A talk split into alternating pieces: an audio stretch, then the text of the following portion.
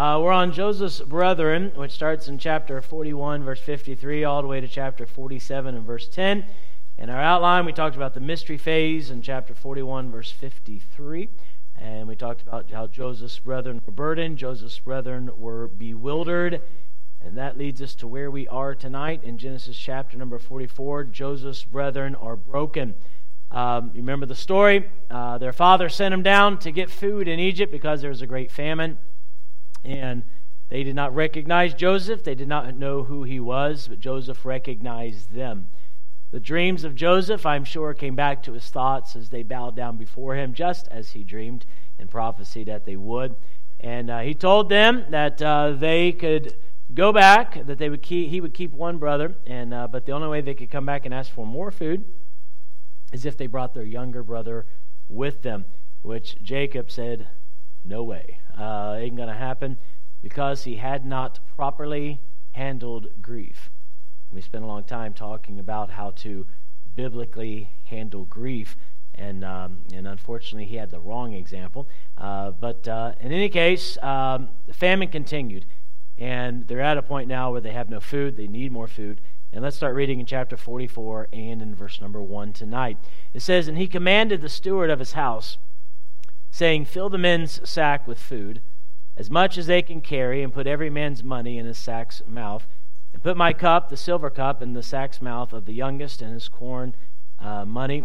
And he did according to the word that Joseph had spoken.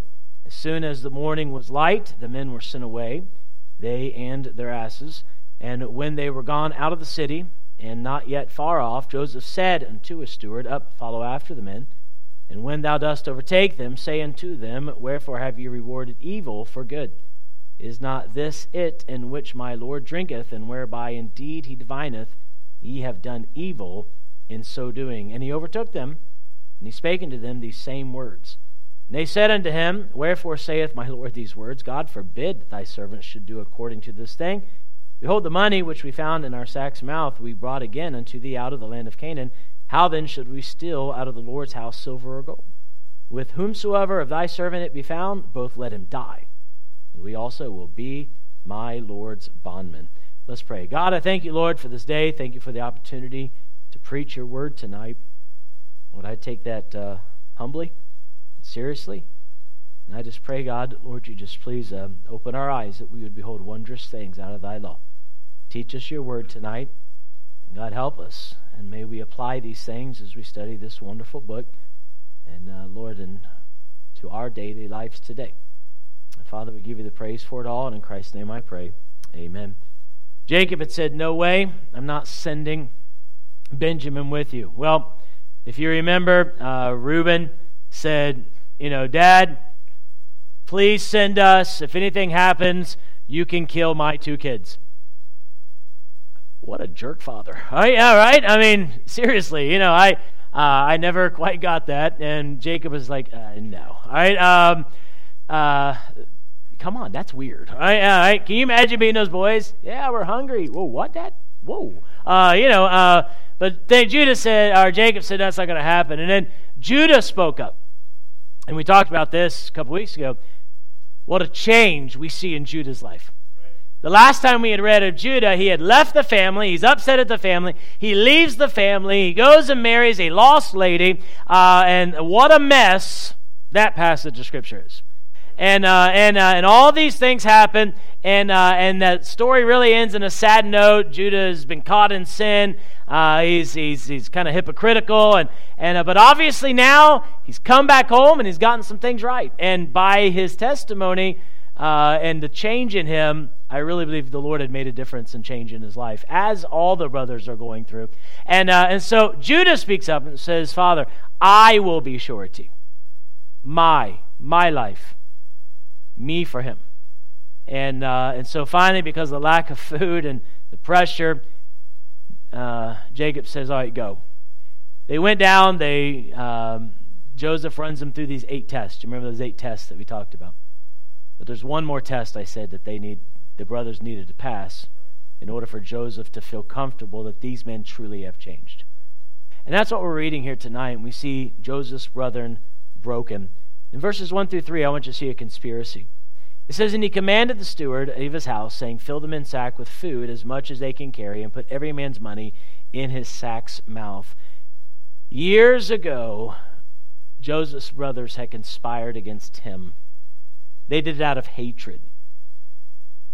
Joseph is now, he has his own conspiracy here, but his is out of love. He is hoping and praying that his brothers are truly changed men. So he has this last test for them, and the first thing he does, he tests, he tests their greed. He sends them back a second time now and says, All right, tells the steward, make sure you take all their, their bags there, fill them up with food as high as you can fill it. And then also put their money back the top of those sacks again. Now they would go and they would find that money just like they did the first time, but they were then and still now willing to say, hey, we brought the money back the first time. We are not thieves. We do not want this money. You know, we just want to be honest and right. They had sold Joseph for a few pieces of silver. But now that greed seems to be removed from their life. A test was passed. But the big test was not their greed, it was their grudge. He told his steward, he said, I want you to take my, my cup. And every Egyptian studies history and learn about these things. I'm not saying it's right. And I don't think Joseph participated. I'm going to throw that out there, all right? Uh, because I know the character of Joseph. But every Egyptian monarch, they had a special cup that was their cup. They would drink out of it. History says that they would take that, they'd fill it with water. It was engraved, had jewels embedded in it, and they'd put it in the light. And when the light shone through, the shadows that it cast would help them to determine the future. That's a really, that's not. Now, there is demonic activity in those things. I do not think for once that Joseph did that because of his character all throughout. God directly spoke to Joseph. Joseph was a great man of character. Matter of fact, you can't really find any thing that Joseph did in error uh, and in sin, although we know he did because he was a sinner. Uh, but, but that was the cup in which he divineth, as the steward said. All right? That's why he said that phrase. All right? That was a cup that he would use. And he said, Here, take this cup, put it in Benjamin's sack of food, because I want to see what happens. And um, so he, the steward does that. Will the boys be glad that Benjamin's being taken and dealt with? Or how will they respond this time? Because they sure were glad to see Joseph gone. So let's see how they do with Benjamin. So you have the conspiracy and everything that he did. In verses 4 to 15, now we have the confrontation. So exactly what Joseph told him to do is exactly what happened. In verses 4 through 6, we have the steward's commission. It says, And when they were gone out of the city and not yet far off, Joseph said unto his steward, Up, follow after the men, and when thou dost overtake them, say unto them, Wherefore have ye rewarded evil for good? Is not this it in which my Lord drinketh, and whereby indeed he divineth? He, ye have done evil in so doing. And he overtook them, and he spake unto them these same words. So the steward is sent out. He said, All right, you did it? And the steward's like, Yeah, I, I did exactly what you said. They let the brothers get a little bit of distance off, and he says, All right, go after him. And he does. He chases them, he catches up with them, he tells them about the cup. And uh, the brothers are like, we didn't take anything. We promise. Uh, you know that that's that's not us. And uh, and you see there, if anything's found, if we're guilty, may that person be put to death. And the steward agrees to this. And again, I'm not going to get into all of this, but I do believe that um, all of this is also a, also a picture of the day that's coming in the time of Jacob's trouble. There's coming seven years of tribulation. It could begin as early as tonight. I wouldn't have to make a drive. I'd fly out of here. That'd be awesome, right? Uh, you know, the rapture is the next event God's timetable. And then we'll begin this time of Jacob's trouble, which has one purpose as God's spotlight will again be on his people, the Jews, for one thing, to draw them back to him. Unfortunately, what Israel's going to have to go through is an awful thing. The Antichrist is going to rise up, act like he's their friend, make peace with them. He will then declare himself to be God, to be king, to be worshipped there in Jerusalem at the mid part, three and a half years. At that point, he will turn against Israel, being demonically inspired. Two thirds of all Israel will be slain. Terrible thing.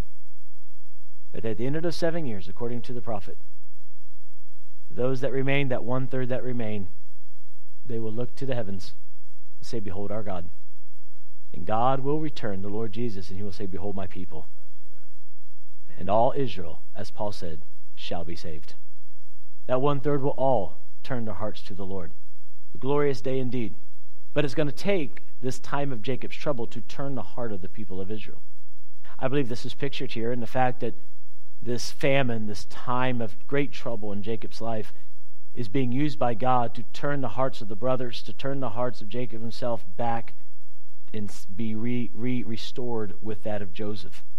I believe even in the fact that right here, again, I'm just going to zoom past this, study for yourself. The fact that there was a chase here and a cup here and conviction here is exactly what you're going to see as the Lord will seek his people the divine cup of wrath will be poured out, and the part of the people will be turned back to God.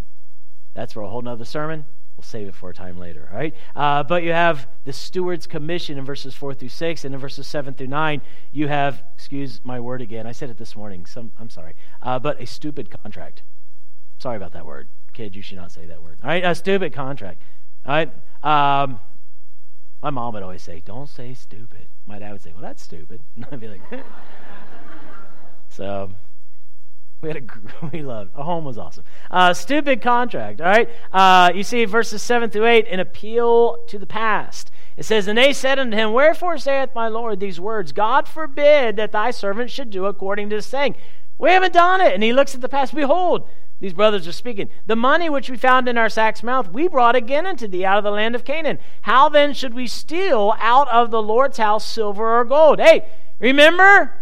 We didn't take it the first time. We brought it back. And then you see an appeal to the past. We didn't steal. We brought the money. We wouldn't do it. And then you see an assuming promise in verse number 9 With whomsoever of thy servant it be found, both let him die, and we also will be my Lord's bondmen. If you find it, whoever stole this cup, let him be put to death. We'll all be your servants. We didn't take it. Can you imagine being a steward? He's probably like, I mean, you got it. when you you got to read the Bible and think about it, man. It's awesome reading, right? I mean, if I was a steward, I was like, excuse me, right? Yeah, right. But he's just like, oh, what's the deal again? Oh, well, let let him be put to death, and we'll all be your servants. Say that one more time.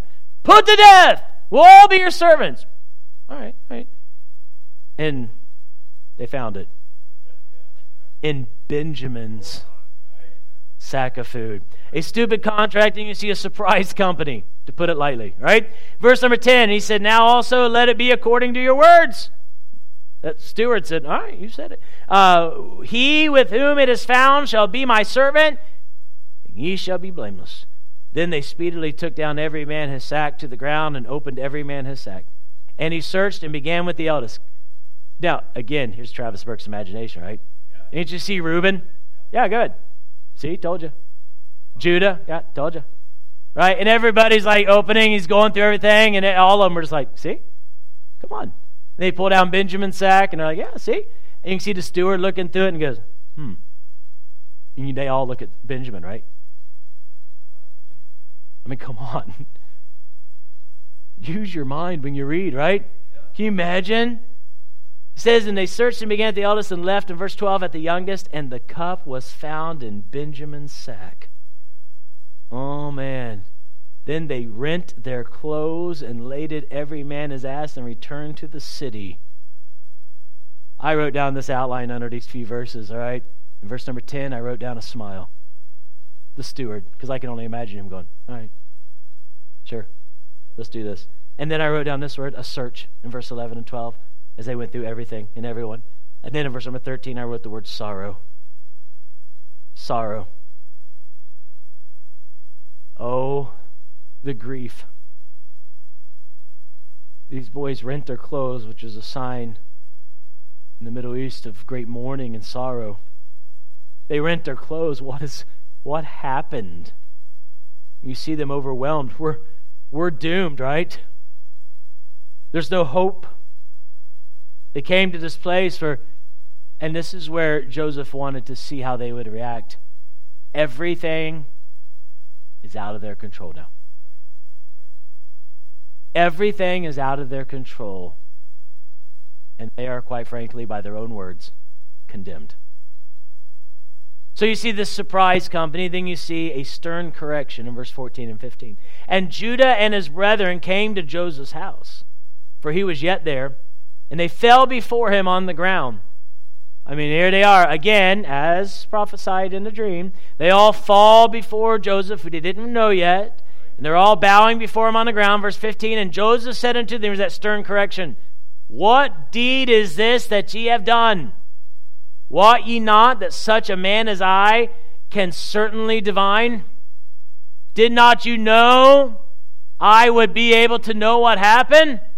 What have you done? And they're all groveling on the ground, right? I mean, you see, and I wrote down these three words in these verses you see penance and a presence and a power. The men are falling down before Joseph in penance. They know they're wrong. You see, Joseph's presence is there, and he, he's, he's talking about the power he has. Don't you know what I can do? So we have here the conspiracy, and we have the confrontation, and then the rest of the chapter, and we'll wrap this up. You see the confession. The confession. How are the boys going to react? This is that next test, the final test. You see, first of all, an ignorant plea in verse 16 and 17. Verse 16 and 17, an ignorant plea. And Judah said, There he is again. It's a changed man, isn't he? Judah said, What shall we say unto my Lord? What shall we speak? How shall we clear ourselves? God hath found out the iniquity of thy servants Behold, we are my Lord's servants, both we and he also with whom the cup is found. And he said, God forbid that I should do so, but the man in whose hand the cup is found, he shall be my servant. And as for you, get you up in peace unto your father. Judah speaks up. And this ignorant plea, I called it, he said, What can we say? I, I we have nothing. But I want you to catch in verse number 16 an admission. A very, very important part of this passage and what Joseph is looking for. In verse number 16, Judah said, What shall we say to my Lord? What shall we speak? Or how shall we clear ourselves? God hath found out the iniquity of thy servants. What's Judah speaking of? Did they steal money? No. Did they steal the cup? No. So what's he admitting? Years ago, we did something evil. And God is judging us for this. They had never gotten it right with God. They had never gotten it right with their father. And now they're admitting it, and Judah speaks up and he says, We know what's going on. In the same way that Jonah, when he was on that boat and the winds were blowing, and all, all the men on that boat were just like, What is going on? And Jonah said, I'll tell you what's going on. I'm running from God. But Judah here, he admits this. You see his admission, and then you see his what I wrote down as his abdication in verse number 16. He said, We'll be your servants. Now, what he's also doing here is he's trying to protect Benjamin's life. Because they had made a deal. Whoever found that cup in their bag, they'd be put to death. And he just said, Sir, we'll all be your servants. And Joseph's response, you can see what I wrote down the arbitration. In verse number 17, Joseph's response says, No, no, no. That's not going to happen. He said, All of you are free to go. Only the one who stole the cup will have to stay with me. Joseph knew what he was doing. He's going to test these guys. Are they all going to say, Whoo, let's get out of Egypt, right? We just lost one. That's not bad. 11 more. Let's go home, right? But How are they going to react? And Joseph's going to watch this very closely. You see this ignorant plea. Then you see in verses 18 to the rest of the chapter, verse 34, an intercessory prayer, which is one of the most beautiful passages of Scripture, as Judah is going to plead on behalf of his brother.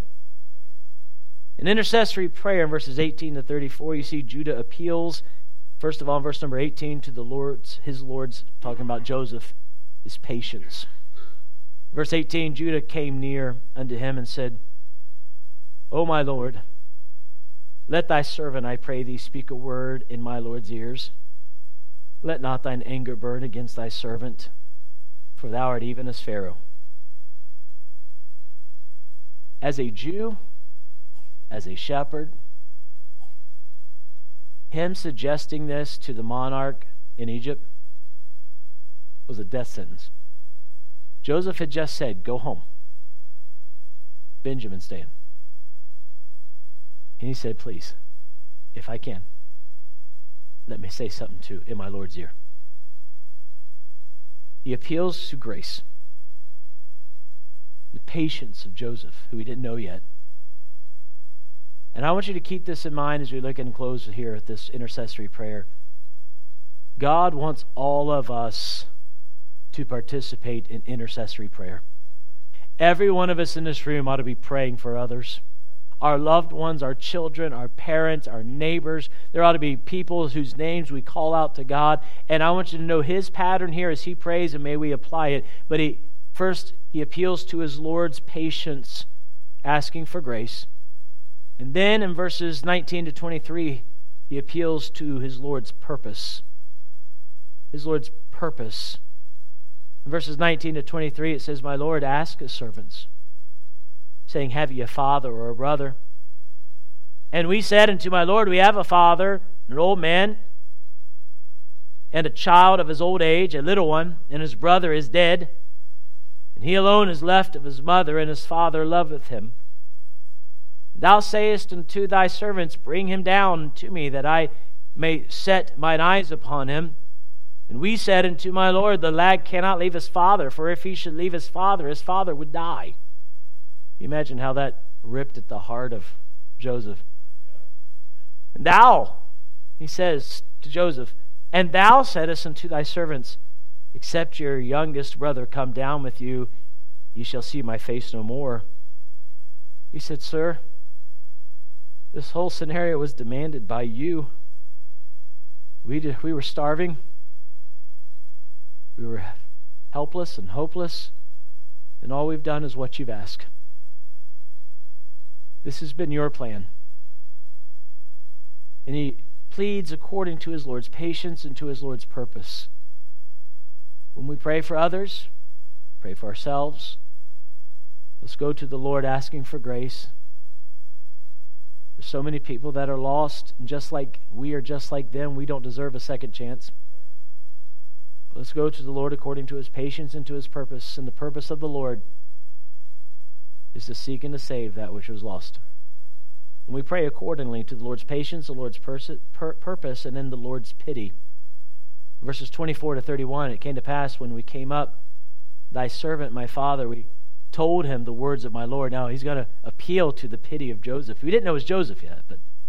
And, of, and our father, verse 25, said, Go again and buy us a little food. We said we cannot go down if our youngest brother be uh, if our sorry if our youngest brother be with us, then will we go down. For we may not see the man's face except our youngest brother be with us. And thy servant, my father, said unto us, Ye know that my wife bare me two sons, and the one went out from me. And I said, Surely he is torn in pieces. And I saw him not since. Oh, can you imagine the heart of Joseph? He's telling about what Jacob has said. And if you take this also from me and mischief befall him, I think Jacob knew what had happened.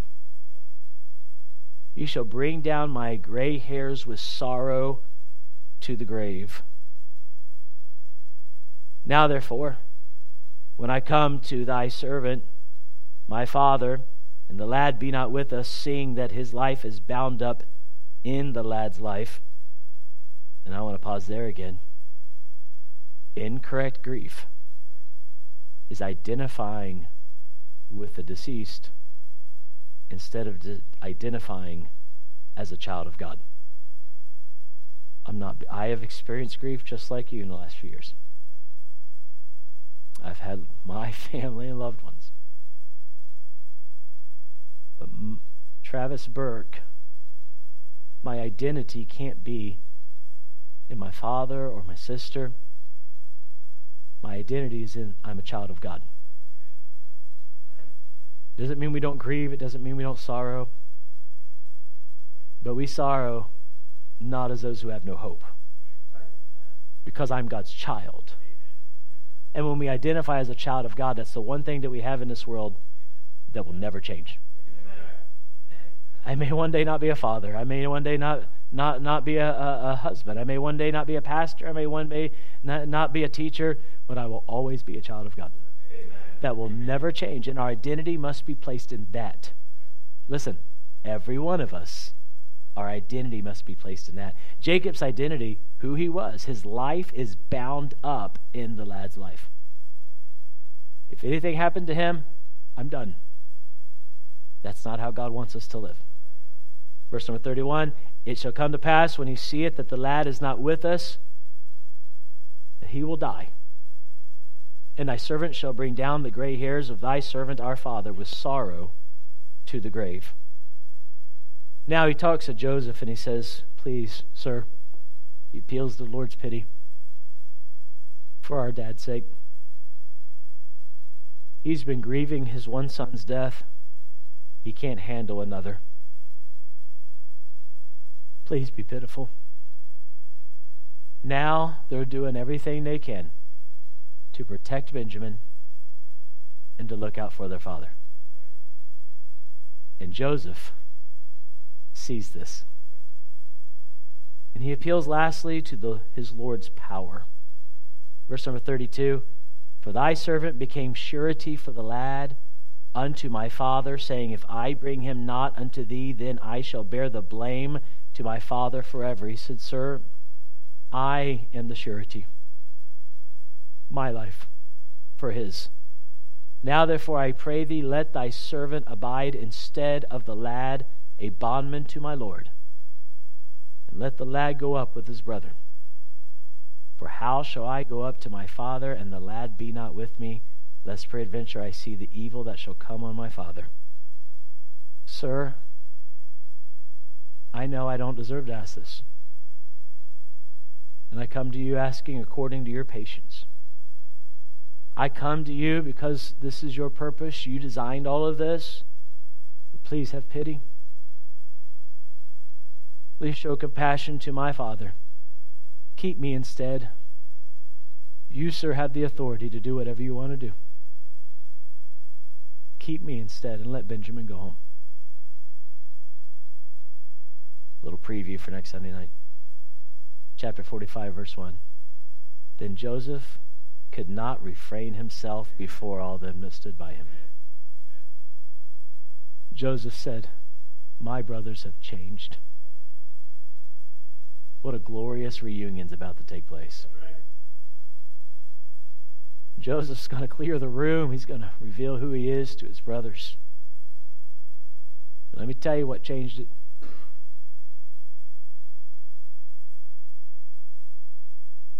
their confession, their admittance, and that intercessory prayer based upon pity, patience, purpose, and power. I want you, as we dismiss from this place, to ask God to lay a heart, a burden upon your heart for someone. And this week, pray for them and appeal to the Lord's patience and purpose and pity and power. Pray for them. If they're sinning your life tonight, confess it. Let's ask God to forgive us. And He is faithful and just to forgive and to cleanse every time. Let's take the lesson. Let's apply it. Oh, it's an exciting next week. Don't miss it. We've been studying these chapters. It's a glorious moment. Can't wait to talk about it. Let's